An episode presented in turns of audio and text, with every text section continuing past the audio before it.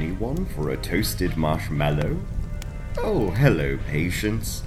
You're probably wondering why I'm sounding so jovial and not, you know, like a bloody pancake underneath the tower rubble. Well, it's quite the story. So buckle up because with the remaining power I have left in my mobile broadcast system, I shall tell you how Harry, the unknown patient, and I were rescued from the. What? Oh, I see. Yes. Um, patients, with apologies, my story will have to wait a moment. There are campfire rules, apparently. Every week, the locals gather round to tell their stories, and to make matters fair, you have to put them into a hat. Then they're drawn out randomly and shared. It's to stop anyone from rambling on for too long, and was developed after Elmo the Ancient once spoke for two solid weeks without pause, causing a fruit harvest to be neglected, leading to a fly problem. But here I go on a tangent now. I rather see their point. As a newcomer, and one with a mellifluous voice at that, They've asked me to read tonight's tales. So, patience, I hope you won't have to wait too long for me to draw our story out. But gather round the campfire with us as we start with The Telltale Fart. True, I have been nervous, but why would any of you say that I am mad? I have acuteness of the senses, is all, particularly the nose. I used to be a sommelier before I sought refuge here, you know. Let me tell you about that night. The old man had pink eye again. I couldn't bear to look at him, gazing at me in all its pinkness, just waiting for me to ask if everything was all right. Did he want me to get an eye wash next time I was at Boots? He liked the one from Fractal Pharmaceuticals that was supposed to be for children and came with a pirate toy. Aye, aye, Captain. But as I was saying, he was always getting pink eye, and I told him Wash your hands. Stop scratching your bum, then touching your face. He'd just say I should bear his bum no mind. Choice words. After one particularly aggressive exchange of words in which I threatened to gouge his eye out, he held me down and farted on my face. So I did it. At night, I opened the door just a sliver clutching an ice cream scoop, and not really knowing how far I would go, when a thin shaft of light from the landing shone directly onto his open, sore, mocking pink eye. He saw me and yelled, What was I doing? Why did I have an ice cream scoop? Could he have a flake in his? But there would be no flake only red sauce. After I was done scooping him, I needed to hide the body, just for a while, until Amazon could deliver the plastic barrel in quicklime. I had Prime, but it still said two days because it was nearly Christmas. I'd recently torn up the carpets to expose the floorboard inspired by an old episode of Changing Rooms I watched on YouTube, the one just after Linda Barker smashed all those teapots. I'd noticed the floorboards were loose and thought it an original hiding place for the body. I wrapped him in aluminium foil first, for freshness, then slipped him between the bedroom and the kitchen below. Just as I'd completed my task, the doorbell rang.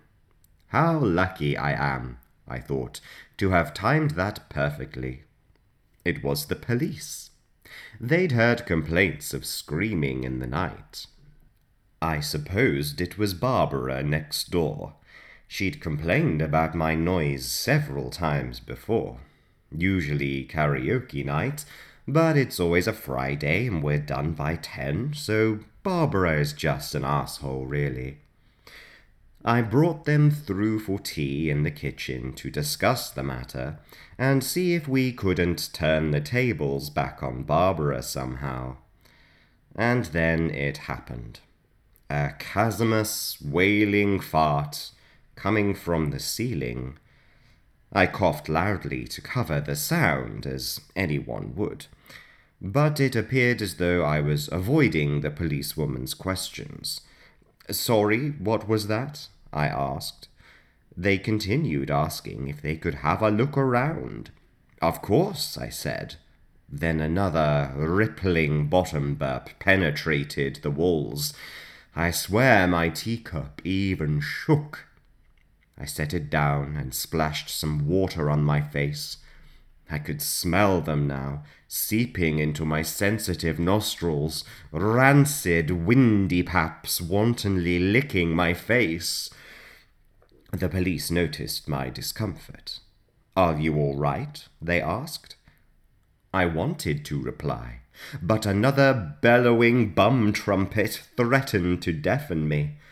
I'm fine, I yelled.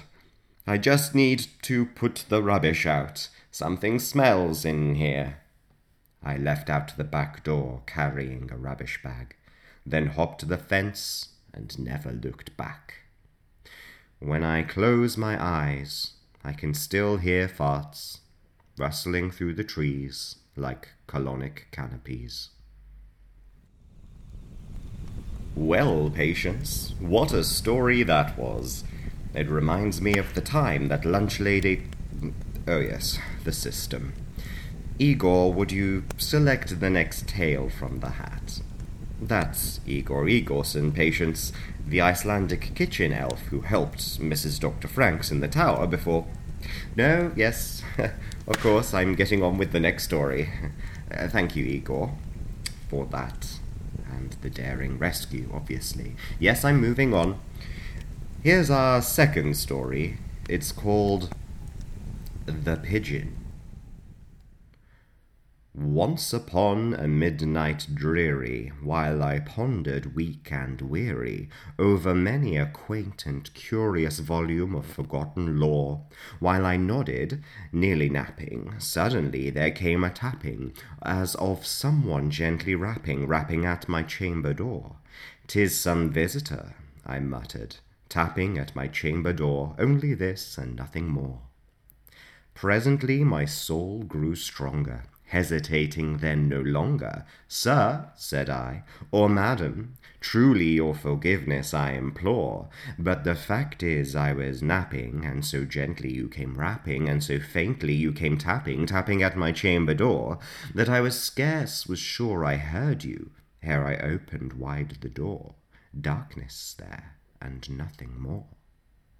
Back into the chamber turning, all my soul within me burning, soon again I heard a tapping somewhat louder than before. Surely, said I, surely that is something at my window lattice. Let me see then what thereat is, and this mystery explore. Let my heart be still a moment, and this mystery explore. Tis the wind, and nothing more. Open here I flung the shutter, when with many a flirt and flutter in there stepped a dirty pigeon of the type I do abhor. Not the least obeisance made he, not a minute stopped or stayed he, but with mien of lord or lady perched above my chamber door, perched upon a bust of Pallas, just above my chamber door, perched and sat, and nothing more. Then this mangy bird, beguiling my sad fancy into smiling, by the grave and stern decorum of the countenance it wore. Though thy crest be worn a smidgen, thou, I said, must know religion, ghastly grim and ancient pigeon, wandering from the nightly shore. Tell me what thy lordly name is on the night's Plutonian shore. Quoth the pigeon, Get up on the dance floor, bump, bump, bump, bump, bump. Much I marvelled this ungainly fowl to hear discourse so plainly, though its answer little meaning, little relevancy bore, for we cannot help agreeing that no living human being ever yet was blessed with seeing bird above his chamber door, bird or beast upon the sculptured bust above his chamber door, with such song as Get up on the dance floor. But the pigeon, sitting lonely on the placid bust, sang only that one phrase, as if his soul in that one song he did outpour. Nothing farther than he uttered, not a feather than he fluttered, till I scarcely more than muttered, Other friends have flown before. On the morrow he will leave me as my hopes have flown before. Then the bird sang, Get up on the dance floor. Startled at the stillness broken by reply so aptly spoken, doubtless, said I, what it utters is its only stock and store, caught from some unhappy relay when unmerciful a DJ followed fast and followed faster till his songs one burden bore, till the dirges of his hope that melancholy burden bore of bomp, bomp, bomp, bomp, get up on the dance floor. But the pigeon, still beguiling all my fancy into smiling, straight I wheeled a cushioned seat in front of bird and bust and door. Then upon the velvet sinking, I betook myself to linking fancy unto fancy, thinking what this ominous bird of yore, with this grim, ungainly, ghastly, gaunt, and ominous bird of yore, meant in croaking get up on the dance floor. Be that word our sign of parting, bird or fiend, I shrieked, upstarting. Get thee back into the tempest and the night's Plutonian shore. Leave no bird shit as a token of that lie thy soul hath spoken. Leave my loneliness and broken, quit the bust above my door. Take thy beak from out my heart, and take thy form from off my door. Quoth the pigeon. Get up on the dance floor, bump Bump, bump, bump, bump. And the pigeon, never flitting, still is sitting, still is shitting, on the pallid bust of Pallas just above my chamber door. And his eyes have all the seeming of a demon's that is dreaming, and the lamplight o'er him streaming throws his shadow on the floor, and my soul from out the shadow that shall groove until I'm sore shall be up and ever getting on the dance floor. Well, Patience, what a story that was. Uh, the campfire is getting low and the forest shadows are in retreat. Did I mention we were in the nearby London forest? After clambering from the rubble, Igor helped the three of us to. What? Oh, yes, the bloody hat. Fine, what's the next story? We're losing the firelight. The Pit and the Pendulous. My story is set in 1986. I was a young woman at a Catholic school in Kent, and I'd just been caught making out with Susan Birtwistle behind the bike shed. Sister Yosemite was not at all happy and dragged me by my pigtails to Mother Superior's office. It was far too grand a room, in my opinion. There was a desk right on one edge, and then a large round carpet in the middle, with a single stool placed on it. She used it for interrogation and intimidation. We used to call it the Ovum office.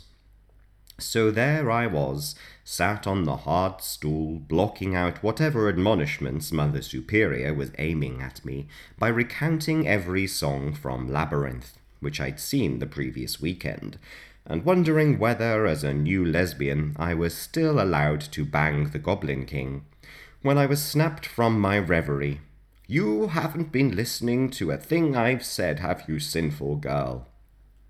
I wondered whether to be honest or not when she slammed her gnarled fist onto the table and hit a red button.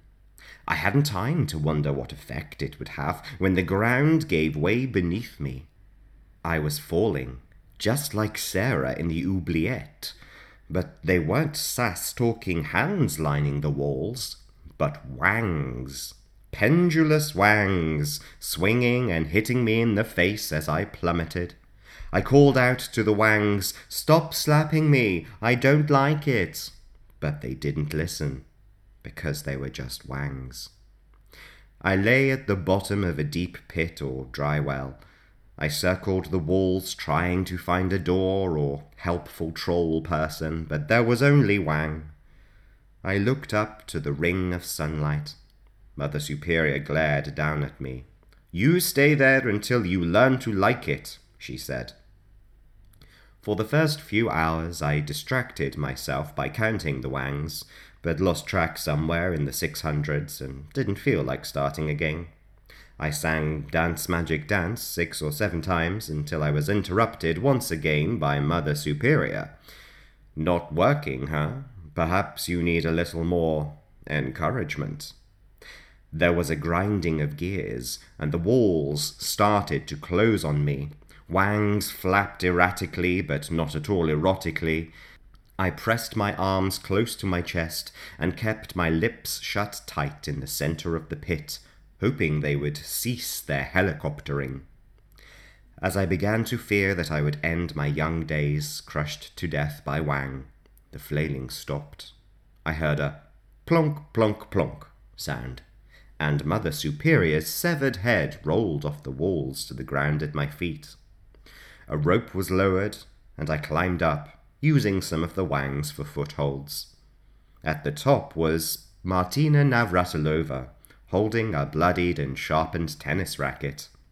Come on, she said, I know a place you can be safe. And she dropped me off here in the London forest on her way to Wimbledon. Patience, I'm not too sure about the authenticity of any of these stories. I get the impression they have to uh, make their own entertainment out here in the forest. But it does seem like three is the magic number here, and everyone is off to their hammocks. I think I've got just enough battery left to tell you all about how we were rescued from the rubble by Igor and sought refuge in the London forest I don't know when I'll be able to access a power source again. It, it could be months, maybe six. So here it is. It all began after the tower collapsed and